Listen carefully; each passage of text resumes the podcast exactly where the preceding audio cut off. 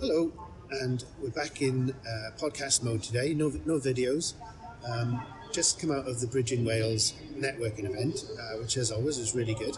And I've met uh, an old friend of mine, uh, Michelle Beer, uh, who works out Llanelli, uh, has a fantastic, well-established marketing uh, business, but has also got a new project, a very exciting project called Shout Out Wales, which we want to talk a little bit about today.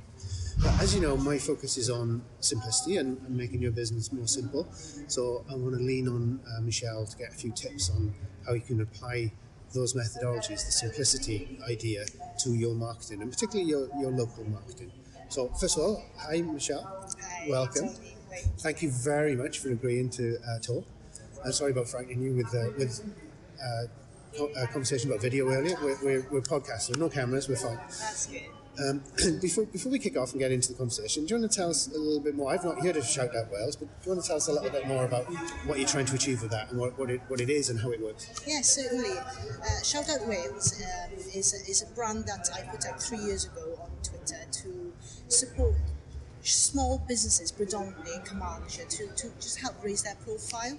It was one of those free sort of services I offered as part of my marketing business. So my marketing business is Fairy Cake Marketing and PR. Um, but in the last six months, I decided to take that uh, branding, Shout Out Wales, and take it a step further. So what I've done is developed a, a business showcase directory. So it's an online directory showcasing businesses, uh, products, services, talent in Wales.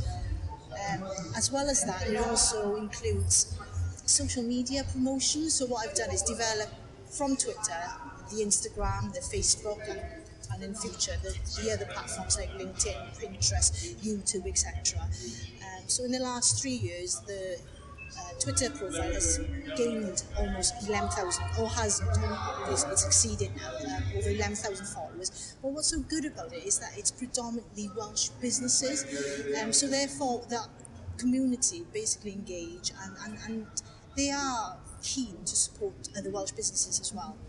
Um, the Instagram account was fairly new, so that was set up a few months ago.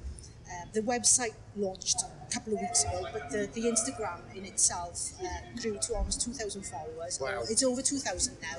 But again, the, the focus is predominantly small, or not even small, I think there's a range, but it's predominantly Welsh businesses Brilliant. following and engaging. And what's so good is that uh, because they're following, I'm also able to see the type of products and services that they provide, and it is it is for me it's amazing to see the diversity really of, of the talent and the products and services that we do provide, and it just gives me the confidence. Yes, you know, developing this this showcase directory is a good step forward to be able to showcase Wales. Uh, once once the directory builds up, it's, it is a start. It only launched two weeks ago. Yeah. Um, we've got almost 100 businesses on there being showcased from all from diverse range of sectors. So um, there are over 900 s- business sectors in there, but at the moment there's only 100 businesses listed. Only 100, that's quite a lot. Yeah, it, it's, it's, it's been good. It's been good. It's been a lot of work actually to, Yeah. to actually get it off. The, the website's been designed. The, the social media profile has been um, growing since since we launched, um, and there's a lot of work behind with regards to the social media because there's a lot of scheduling Yeah. and, and creating and developing the the, the post really. Yeah, Yeah. But that is part of the, the, the service. Um, So the brand, the brand's been going for about three years. That's Shout it. Out Wales started as a Twitter account, and it was basically, uh, as is the idea now, it was basically to showcase businesses, that's it. Yeah. bit of local PR, which That's we'll talk a little bit about in a minute as well. And it's and it's actually developed. So it's developed organically, developed under its own steam into a web platform, and now some other social accounts. And brilliant, absolutely fantastic. With hundred businesses taking part. Yeah, there's all, almost uh, there's there's still more to add on. Yeah. Um, and since the platform's launched now, I'm sure it will gain more. Mone- Yeah, no, momentum, uh, absolutely. And it's in Carmarthenshire at the moment. Yeah, we're based in Llanelli, uh, but the, obviously Shout Out Wales covers the whole of Wales. Yeah. Um, it was designed initially to shout about Carmarthenshire businesses, uh, only purely because I was meeting a lot of small businesses in the area, and this was just one of the ways that I could help support them Yeah. in some way. Um, but what I really like about Shout Out Wales is that it is it is focused on Welsh businesses, Yeah. and I find that the community. I know 11,000, you know, compared to other accounts, other accounts may have like 100,000, but I'm not, I'm not so bothered about.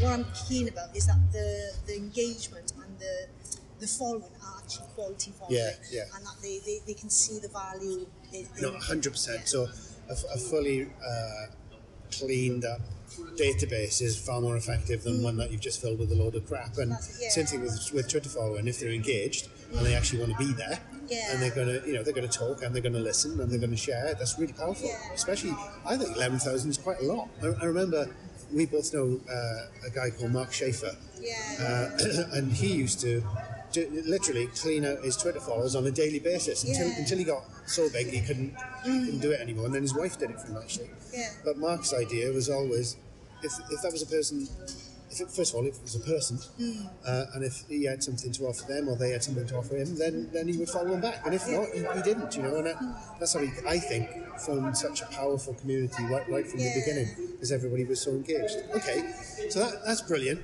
Um, I think uh, if you could just quickly give us the Twitter handles and the website address, so if people, I'll put it in the in the notes as well. But if people want to visit, yes. Um, so on Twitter, Facebook, Instagram, on all the other platforms, it is just at Shoutout Wales. brilliant, nice and easy, nice and simple, like that. it. But the website is shoutout.wales. Oh. So I'm using the .wales domain for, for this particular. Excellent, excellent. Okay, so Michelle's uh, uh, agreed to join uh, to give us some tips. Um, Shout out Wales sounds like a, a very worth, worthy, uh, worthwhile undertaking, but her expertise, uh, particularly uh, business expertise, I should say, are marketing and, and especially PR. Um, so I've asked Michelle if she can give us uh, uh, some insight into local PR. Now, my background is big media organisations, national media, uh, national in Wales particularly, or international media. So we deal with industrial PR. You know, we deal with PR agencies and PR experts, and not everybody can afford those, can they? Um, and most of the businesses in place where we live in, in southwest Wales are small to medium businesses. They don't have big PR agencies to look after them, and they can't afford to spend thousands of pounds on trying to get their stories into the national press. And they may not even want to do that actually.